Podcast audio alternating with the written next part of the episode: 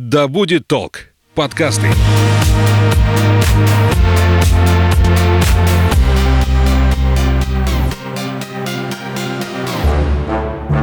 Всем привет, меня зовут Светлана Подберезня, это подкаст «Ой, страшно». Здесь мы обсуждаем страхи и фобии, которые одолевают человечество в двадцать первом веке. Все истории подлинные, а героем подкаста может оказаться ваш коллега, сосед и даже вы сами.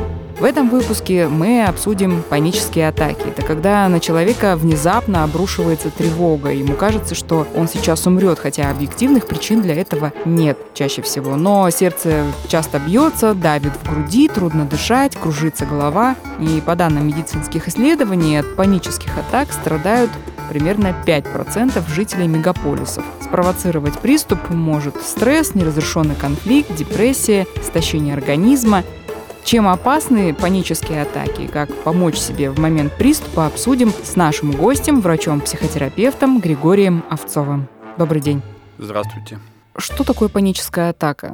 Как это происходит? Сколько длится? И можно ли с этим что-то сделать? Давайте начнем с того, как это выглядит. Паническая атака – это всегда достаточно короткая, продолжительностью, ну, там, до тридцати, может быть, максимум. Я в книжках встречал до сорока минут, сам такого никогда не видел. И интенсивное чувство тревоги, страха, иногда ужаса и паники, которая сопровождается, ну, такими интенсивными вегетативными проявлениями. Это сердцебиение, ощущение нехватки воздуха, мышечная дрожь, ощущение напряжения в теле, чувство, что вот-вот человек потеряет сознание. Иногда это могут быть позывы на мочеиспускание, дефекацию, тошнота, реже рвота, какие-то боли иногда в теле появляются, ну и так далее, так далее, так далее. При этом страх, он сводится... Ну, чаще всего это страх смерти, но не всегда. Страх сводится к трем основным темам при панической атаке. Это умереть, сойти с ума и потерять сознание, потерять над собой контроль. Тут можно тоже это отнести либо к смерти, либо к сумасшествию, но, тем не менее, выделяют такой отдельный вид. Вот я сейчас контроль потеряю, ну, иногда вот потерять контроль, это вот меня сейчас вырвет, например, или у меня сейчас там самопроизвольное мочеиспускание произойдет, или еще что-то такое. При этом между паническими атаками, между приступами страха вот этими, в классическом варианте так называемые светлые промежутки, когда человека ничего не беспокоит. Ну, а позже уже, когда вот паническое расстройство в течение какого-то времени у человека есть, конечно, между приступами он тоже начинает о них думать, он начинает их ожидать, начинает их бояться, принимать какие-то меры защитные.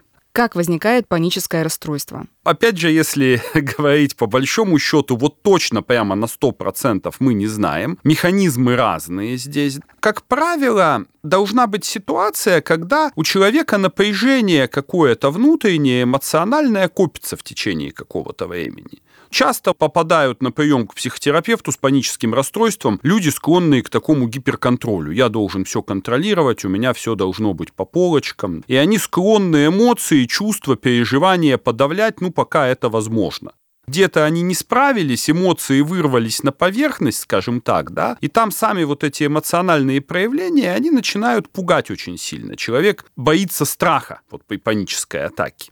Первый раз это происходит, ну вот было какое-то накопление, напряжение, или звезды так неудачно сошлись, ну, например, была бессонная ночь, утром человек там встал, выпил кофе, поехал на работу, пока на работе подымался по лестнице, у него сердце сильно забилось, и вот это запустило механизм. Иногда бывает, пардон, с похмелья. Вчера все было хорошо, выпивали прекрасно, утром встал тоже не в очень хорошем состоянии, или бывает иногда, что первый раз паническая атака происходит, ну вот действительно на фоне какого-то стресса. То есть тут раз варианты. И вот первый раз это случилось, а дальше возникает такой вот порочный круг панического расстройства, когда человек боится повторения этого состояния, он начинает к себе прислушиваться, и любые какие-то физиологические проявления, любой физический дискомфорт воспринимается как признак надвигающейся катастрофы. То есть ты сам себя накручиваешь? Ну, человек начинает, например, сканировать себя так, как у меня сердце бьется, нормально, не слишком ли часто. Ой, сердцебиение учащается, наверное, мне сейчас станет плохо. Вот эта мысль «мне сейчас станет плохо», она провоцирует тревогу. Тревога ведет к выбросу всяких гормонов стресса, мы это понимаем, да, от гормонов стресса сердце начинает биться еще чаще. И а, по цепочке. Да, и по цепочке это воспринимается как подтверждение, вот мне уже становится плохо, ой, у меня сейчас еще и голова закружится, да, вот голова начинает кружиться, и вот так вот человек доходит до панического приступа. При этом надо понимать, что вот эти все физические симптомы, вегетативные проявления, которые во время панического приступа наблюдаются, фактически ведь это что? Это, ну, нормальная физиологическая реакция нашего организма на тревогу, которая призвана активизировать вот эту стратегию «бей-беги». Угу. То есть у наших предков было просто: увидел там, например, тигр где-то мелькнул, надо бежать спасаться или хватать копье и пытаться как-то вот э, его заколоть. Происходит мощнейший выброс адреналина, меняется тонус мышц, кислород начинает активно поглощаться мышцами, отсюда возникает ощущение нехватки воздуха, кровь отливает от тех органов, которым она сейчас не нужна, опять же, приливает к мозгу, к скелетной мускулатуре, отсюда возникают ощущения там жара, холода, бегания, мурашек и так далее. Часто вот эти позывы, например, в туалет надо кишечник опорожнить, потому что если будет рана какая-то, лучше, чтобы вот внутри ничего не было, тогда больше шансов выжить. По сути, все, что во время панической атаки происходит, это физиологические реакции. Но наш предок условный, он, когда сталкивался с пугающим каким-то моментом, он вот эти все физиологические реакции утилизировал и использовал по назначению, либо убегал, либо сражался. У нас это не получается. Вот сердце забилось, но мы не бежим после этого, да, мы остаемся на месте. Мы начинаем фокусироваться вот на этих проявлениях, они нас начинают пугать, человек начинает воспринимать это как проявление как раз катастрофы, и вот паника запускается таким образом. В качестве примера у нас сегодня история Михаила. Ему тридцать два года, и у него бывают немотивированные приступы тревоги. Ему постоянно кажется, что сейчас станет плохо с сердцем, случится инфаркт, инсульт, он потеряет сознание и умрет. Впервые такой приступ у него произошел еще год назад. Это случилось на фоне переутомления. Он занимался сложным проектом на работе. И здесь сразу надо сказать, что Михаил очень требовательный к себе человек. И вот проект, которым он занимался, в какой-то момент стал выходить из-под его контроля. Молодой человек стал бояться, что не справится. Будут какие-то взыскания со стороны начальства. Естественно, переживал, засиживался допоздна на работе, не высыпался. И вот в один из таких дней он возвращался домой, почувствовал сердцебиение, головокружение. У него возникло чувство нехватки воздуха. Кое-как он добрался до дома, вызвал скорую. Врачи посмотрели, но ничего не нашли. Выписали успокоительные и посоветовали обратиться к психотерапевту. И вот однажды он ехал на машине и, остановившись перед светофором, почувствовал такие же симптомы. С тех пор панические атаки у него повторяются, ну, раз в неделю точно. У меня здесь такой вопрос. Паническая атака – это такое непредсказуемое состояние. В ситуации Михаила, когда он в момент паники оказался за рулем, мало того, что нужно совладать с собой, удержать руль, ну хорошо, что он стоял в пробке, а если бы он ехал, что предпринять в такой ситуации? Сразу забегая вперед, скажу, вот очень маленькая вероятность, что человек в состоянии приступа паники, даже если он находится за рулем, он вот что-то такое совершит, бросит руль, врежется куда-то и так далее. Может быть, какие-то единичные такие случаи были, ну вот они мне лично неизвестны, они вот в каких-то учебниках, в книгах, посвященных исследованиям вот этой проблемы, не описаны. Человек и просто сам переживает это с Человек собой. сам это так переживает, и, как правило, вот я тоже знаю среди своих пациентов много ситуаций, что часто это происходит за рулем, особенно в какой-то сложной дорожной ситуации. Как правило, человек в ста процентах случаев, он руль не бросает, он доезжает, там, например, до обочины, и там уже начинает колбаситься, как говорится. Да? Поэтому тут вот бояться, что у вас это где-то случится, и вы вот что-то натворите, ну, не надо. Так же, как вот, ну, никто не теряет сознание от панических атак. Серьезно? А мне казалось, что в таком состоянии упасть в обморок – это как раз самое то. Боятся люди. Распространенный страх. Ой, все, я сейчас потеряю сознание, упаду, я уже поплыл, уже почти-почти. Вот все доходят до этого уже почти, еще бы немного, сейчас балакардинчика не накапал бы и точно бы упал, или окошечко бы не открыл, чтобы подышать воздухом, точно бы вырубился, ну, никто не вырубается. Поэтому страх потерять контроль, он совершенно не обоснован. Конечно, теоретически можем предположить, вот там какой-нибудь человек там, ну, с тяжелой какой-то патологией сердечно-сосудистой, а тут у него еще паническая атака. Ну, вот такое сочетание, оно крайне редко встречается. Даже есть такая точка зрения, что люди, страдающие вот этими всякими паническими расстройствами, они реже подвержены риску кардиологических заболеваний. Исследования были еще в прошлом веке, в восьмидесятые годы, у нас, кстати, в Советском Союзе тогда, ну, выборка маленькая, не репрезентативная, ну, вот, может быть, повторят на более крупной выборке, было бы интересно.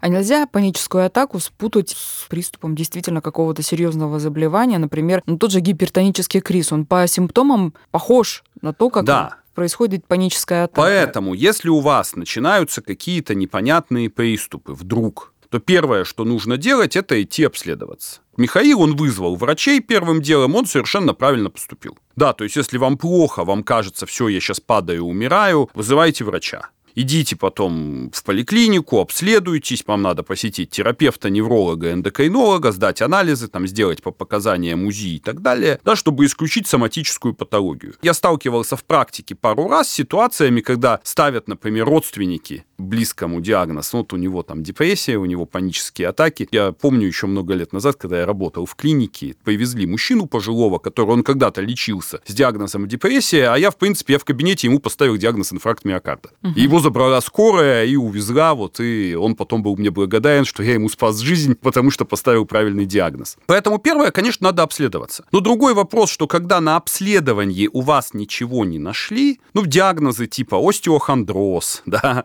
вегетососудистая дистония, там, энцефалопатия какая-нибудь, да, или метаболические нарушения в миокарде, это не диагнозы. То есть это не может дать каких-то таких симптомов. То есть если у вас нет серьезной какой-то патологии сердечно-сосудистой, нервной системы, да, эндокринных каких-то нарушений, ну, значит, вы соматически здоровы, значит, это панические атаки. Квалифицированный врач, он вам об этом скажет. Ну, другой вопрос, что, ну, бывают проблемы, бывают, когда вот эти пациенты все-таки там по каким-то причинам им врачи не отправляют их к психотерапевту или отправляют, но они не верят, и они тогда годами, вот они ходят от невролога к терапевту, к кардиологу, периодически какие-то проходят курсы массажа, какие-то капельницы вот в стационаре, там, общеукрепляющими препаратами, ноотропными. Это не помогает особо или какой-то такой плацебо-эффект оказывает. И вот они годами в этом состоянии живут. Ну а если представить все-таки такую историю. Он гипертоник, и у него впервые случилась паническая атака. Как одно от другого отделить? И как понять, когда нужно таблеточку принять, а когда просто успокоиться?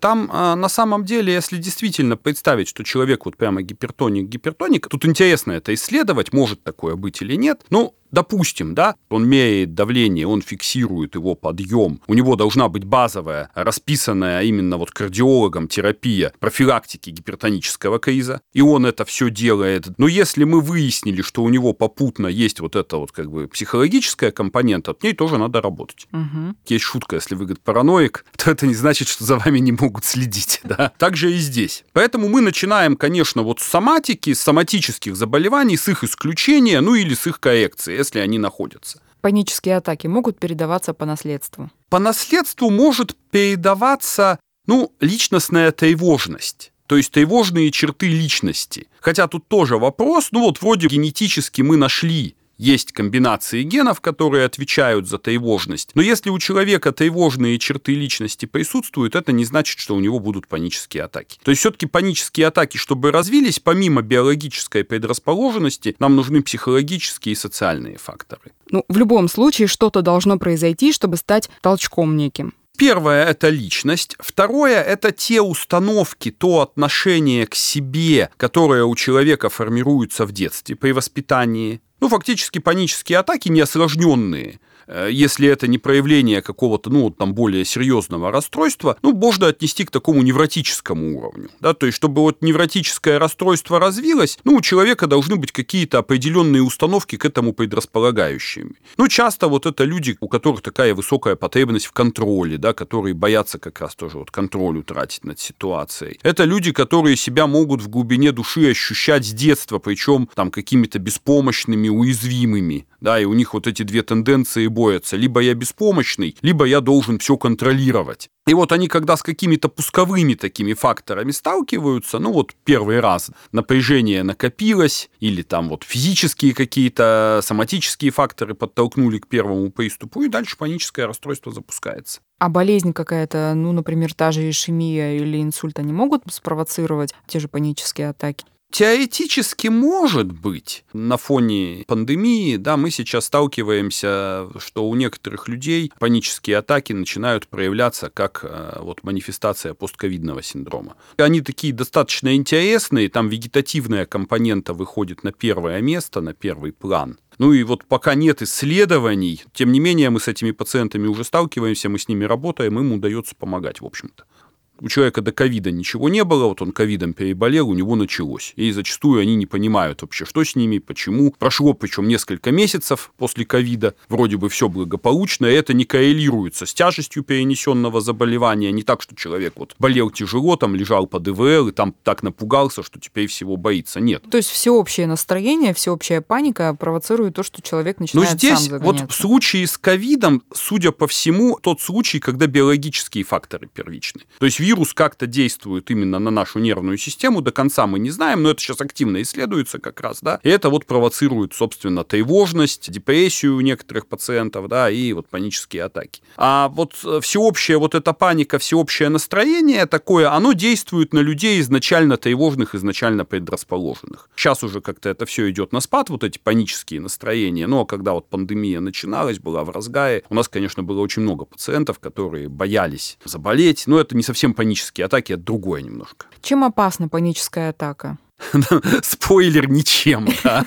То есть само по себе это состояние, ну, если, опять же, вы не болеете какими-то вот реально тяжелыми кардиологическими заболеваниями, никакой опасности для жизни, для здоровья не несет. Опасно оно ухудшением качества жизни, то есть люди, болеющие паническими атаками, они начинают избегать ситуаций, которые, как им кажется, могут панические атаки спровоцировать, они либо начинают, ну, там, в зависимости вот от канвы психологической, либо люди избегают, например, там, общения, либо человек, наоборот, не может один остаться, да, потому что боится, вдруг мне сейчас одному, я буду один, мне станет плохо, мне никто не поможет. Могут избегать там каких-то поездок.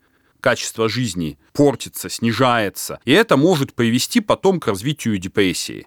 То есть вот у некоторых пациентов мы это наблюдаем. Началось все с панических атак, человек начал свою жизнь строить так, чтобы вот максимально их избежать, и в итоге панические атаки никуда не делись, ну теперь еще депрессия есть. Я понимаю, когда есть какая-то ситуация, которая провоцирует паническую атаку, это происходит днем, человек в сознании, но у некоторых же это возникает ночью, человек спит и потом просыпается в холодном поту от того, что его накрыло. Такое тоже бывает, то есть есть какие-то эмоции, переживания, они подавляются. Ну и нам всем, наверное, знаком феномен кошмарных сновидений. Когда нам снится какой-то ужасный ужас, нас убивают, там режут, насилуют, мы куда-то падаем, там нас мертвецы ловят, зомби и так далее, да, и мы просыпаемся с сердцебиением, с диким в холодном поту, там некоторые с криком прямо просыпаются, а дальше, смотрите, ну да, я увидел кошмар, мне страшно, я проснулся, да, ничего страшного, фу, сейчас надо там попить водички, зажечь везде свет, да, полежать, успокоиться и спать дальше, а вот у некоторых людей как раз вот я проснулся, ой, у меня сильно бьется сердце, да, мне сейчас станет плохо, ой, наверное, это вот у меня что-то непоправимое со мной. Но особенно, мы же, бывает, просыпаемся, но мы сна не помним. Да, мы не можем даже сказать, что нам кошмар приснился, просто что-то вот я соскочил среди ночи. Ну, мы можем так догадаться, наверное, сон плохой, да. А тут вот человек, он фокусируется на том, что у меня сердце бьется. Ой, я почему-то проснулся, я не должен вообще ночью просыпаться. Значит, все, мне сейчас станет плохо, я сейчас умру, и вот это запускает паническую атаку.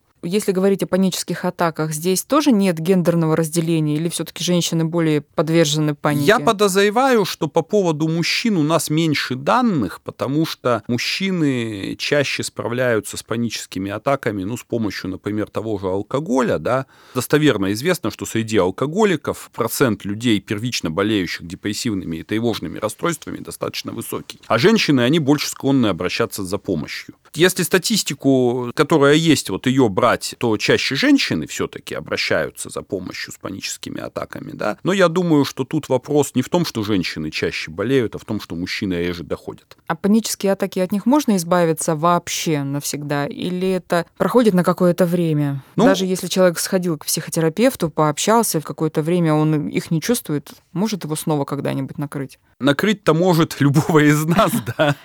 В общем-то, есть устойчивый миф, который тиражируется, вот в том числе на некоторых специализированных форумах, где люди, страдающие паническими расстройствами, ну вот общаются, что это вот какое-то тяжелое, неизлечимое практически заболевание, и с ним справиться невозможно. То есть как раз паническое расстройство, ну если панические атаки не являются проявлением, ну чего-то другого, более сложного, ну достаточно неплохо лечится. То есть в рамках, причем, краткосрочной психотерапии. Другой вопрос, что нам часто надо работать не только и не столько с симптомом, но и с личностью, для того, чтобы как раз избежать рецидива. Не просто мы учим человека справляться вот как-то с симптомами, да, переживать эту панику, там, экспозицию делаем, еще что-то, какие-то вот когнитивную работу. Человек должен э, поменять некоторые свои установки, убеждения, представления о себе, об окружающем мире. Это более сложно, конечно. Если эта работа не проведена, то риск, что что симптомы вернутся, он выше. Если не лечить, не ходить к врачу, какие могут быть осложнения? Ну, обычно портится качество жизни. То есть люди, чтобы избежать вот этих тревожных состояний... Ну, я сталкивался с ситуациями, когда человек годами там не выходит из дома, например, да. Ну, или, например, у него бессонница, с которой он никак не может справиться, и никакие там успокоительные, валерьяночка. Ну, там бессонница, еще что-то, еще какие-то варианты. То есть это ведет, как правило, к каким-то социальным проблемам. Окружение начинает уже как-то от этого страдать, да, теряются какие-то социальные связи, контакты. Ну и в конечном итоге это, конечно, может привести к депрессии. Какой-нибудь совет, что можно сделать для профилактики панических атак? Ну, начиная, я не знаю, от позитивного мышления, медитации и всего прочего, что может помочь? Лучше иметь какой-то режим дня, регулярно заниматься физической активностью, практиковать какие-то релаксационные или медитативные техники, работать над своим мышлением, да, учиться мыслить действительно вот такому, ну, здоровому стилю мышления. На эту тему сейчас есть литература даже неплохая, да, учиться вот как бы не брать на себя больше, чем мы можем унести, ну и так далее. Но это такие неспецифические меры профилактики, вот специфически именно паническое расстройство профилактировать, ну, пожалуй, нет. Другой вопрос, что если вы с таким уже столкнулись, и вот вы, например, первый шаг сделали, вы обследовались, и вы понимаете, что вы не болеете чем-то там тяжелым, неизлечимым, то здесь, конечно, первое, что нужно четко, вот что мы сразу же говорим пациентам, вам надо четко понимать, что эти состояния, да, вы их боитесь, да, они тяжелые, да, они неприятные, но они не несут никакой угрозы вашей жизни и здоровью. Вы однозначно от этого не сойдете с ума, вы однозначно от этого там не умрете, и вы даже сознание не потеряете во время панической атаки. Здесь, конечно, ну, давать рекомендации по самопомощи при панических атаках сложно, потому что картина их разная. То, что поможет одному, может не помочь другому или даже усугубить состояние где-то. Нужно идти к психотерапевту, но здесь, опять же, настрой и усилия направлены не на то, чтобы избежать вот этих состояний, а на то, чтобы научиться их преодолевать. Я почему спросила? Понятно, что без психотерапевта в некоторых случаях не разобраться, но если человек сам не готов к тому, чтобы с этим разбираться, например, то никакой психотерапевт не поможет. Ну да. Нет, ну бывает такое, что человек приходит, говорит, вот вы меня загипнотизируете, чтобы все прошло. Когда ему говоришь, что ну, такого нет, такой опции, он расстраивается, говорит, вы, наверное, плохой психотерапевт, неправильный. Да? Ну, Поэтому в общем-то... вот внутреннее свое состояние привести в нужное для того, чтобы действительно справиться с какой-то проблемой, наверное, надо. Как здесь быть? Если мы будем говорить об эффективных методах помощи при паническом расстройстве, они будут в первую очередь направлены не на какие-то, вот знаете, магические там действия, ритуалы, что мы сейчас что-то сделаем, введем вас в состояние транса, из бессознательного причину извлечем эту, и у вас больше никогда такого не будет. А они будут направлены на навыки вот именно преодоления этих состояний. И надо к этому готовиться. Более того, если вам психотерапевт обещает помочь при паническом расстройстве, вот без этого, ну, как бы тут имеет смысл задуматься, стоит этим заниматься или нет, потому что вот по исследованиям это неэффективно. То есть вам надо... Все же мы хотим быстро ну, и хотим, сразу. Ну, да, ну, ну, что делать? Да. Чтобы без моих усилий, усилий с моей стороны, все это само решилось и быстренько раз... Ну, так не работает. Чудес не бывает. Можно вспомнить многочисленные анекдоты на эту тему, ну, типа, такой взрослый, а уже а все еще в чудо веришь, да? Так же и здесь. Поэтому, ну, вот здесь нужен настрой на то, что вам придется с этим состоянием как-то работать, разбираться с ним, да, естественно, что здесь как раз задача специалиста э, это все делать, ну, в таком комфортном, приемлемом для вас ритме, темпе, э, не слишком быстро, ну, и не слишком медленно. Часто люди сталкиваются с тем, что их не понимают близкие, друзья. Как вести себя именно друзьям в такой ситуации, когда тебе жалуются, говорят, ну вот у меня панические атаки, а друзья не понимают вообще, что это такое. Ну, ну потому это что сами из... не сталкивались. Это вообще беда, наверное, людей, сталкивающихся с самыми разными психологическими проблемами. Существующий в нашем обществе такой стереотип «возьми себя в руки», да, «соберись, тряпка». Угу. Ты это все сам себе выдумал, внушил, ну-ка перестань это все делать. Ну вот он, конечно, он токсичный очень, он разрушительный, он мешающий. И вот здесь для друзей, для родных и близких людей, которые столкнулись с паническими атаками, надо четко понимать, панические атаки – это не придурь, это не выдумка, это не выбор человека, у которого они происходят. То есть его действительно колбасит, он в этот момент действительно боится умереть, в этот момент на него логические доводы действуют очень плохо, и он нуждается в помощи.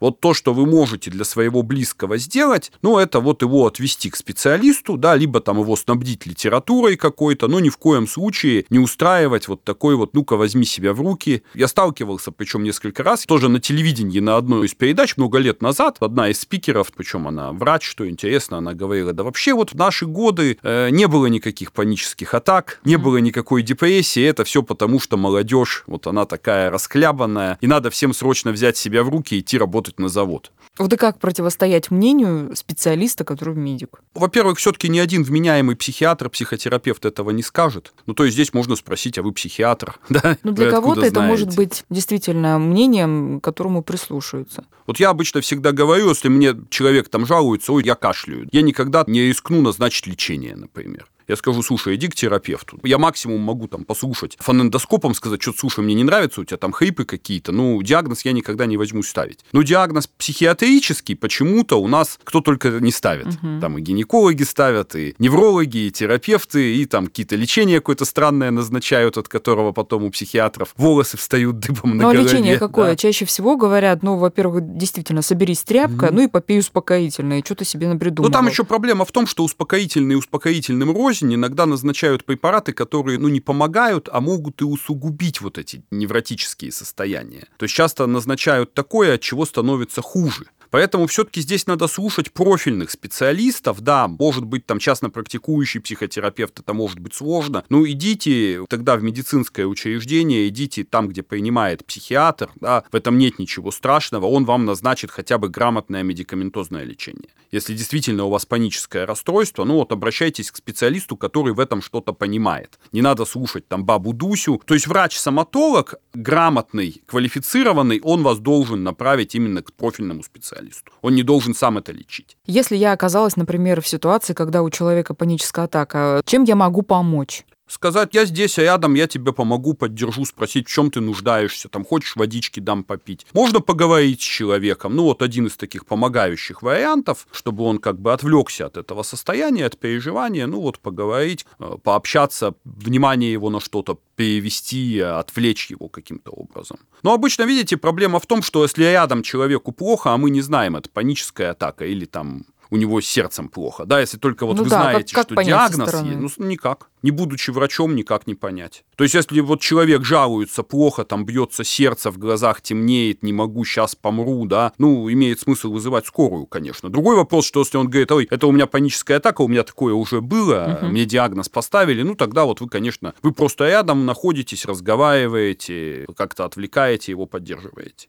Но вообще статистику приводят именно по жителям мегаполисов. Складывается ощущение, что если ты уедешь куда-нибудь в глушь, то все будет... Да, в деревню, то все будет гораздо иначе. В глушь, Саратов. Но это, знаете, да. я могу процитировать Дмитрия Викторовича Ковпака, вот, который президент Ассоциации когнитивно-поведенческой психотерапии. Он как-то так сказал, ну, а там никто не считает. По поводу, правда, вот не жителей деревень, а вот мы обсуждали статистику по суицидам, да, ну и есть страны, ну вот, например, Индия, где, ну вот, суицидов мало, и все говорят, там, ну вот, там йога, там духовность, чакры у всех открыты, да, он говорит, там никто не считает. Поэтому вот эта статистика, да, в мегаполисах люди чаще обращаются, опять же, там люди, живущие где-то далеко, чаще не доходят с этими симптомами до специалиста. Ну, мы не знаем. Ну и стрессов, наверное, тоже больше в мегаполисе. Ну, в мегаполисе, да, стрессов больше, но мы не знаем, у нас нет достоверной статистики. Зависит это все-таки от жизни в мегаполисе или нет. Ну, в нашей стране, по крайней мере. Но я просто по ощущениям могу сказать, что я, когда приезжаю к родителям в деревню, как будто ты закрываешь одну дверцу, где вот работа, угу. какие-то проблемы, может быть, в жизни еще что-то нужно сделать. Этого как будто нет. На тот период ровно, пока ты находишься здесь, за сто километров от города. И даже в отпуск, вот если ты уехал куда-то, удается перезагрузиться именно тогда, когда ты уезжаешь, ты меняешь обстановку ну да. и забываешь о своих проблемах. Безусловно. То есть поэтому вот такие какие-то поездки, они часто помогают нам перезагрузиться, быть в форме. Но тут не надо забывать, что если мы живем где-то, вот, например, вот вы живете в деревне, да, у вас там будут другие проблемы. Там все равно тот же быт, все равно это настигнет как-то. Я предполагаю, что действительно должно быть меньше людей, страдающих тревожными расстройствами, ну вот живущих далеко от таких крупных очагов цивилизации, ну в том числе потому, что там меньше информационная нагрузка.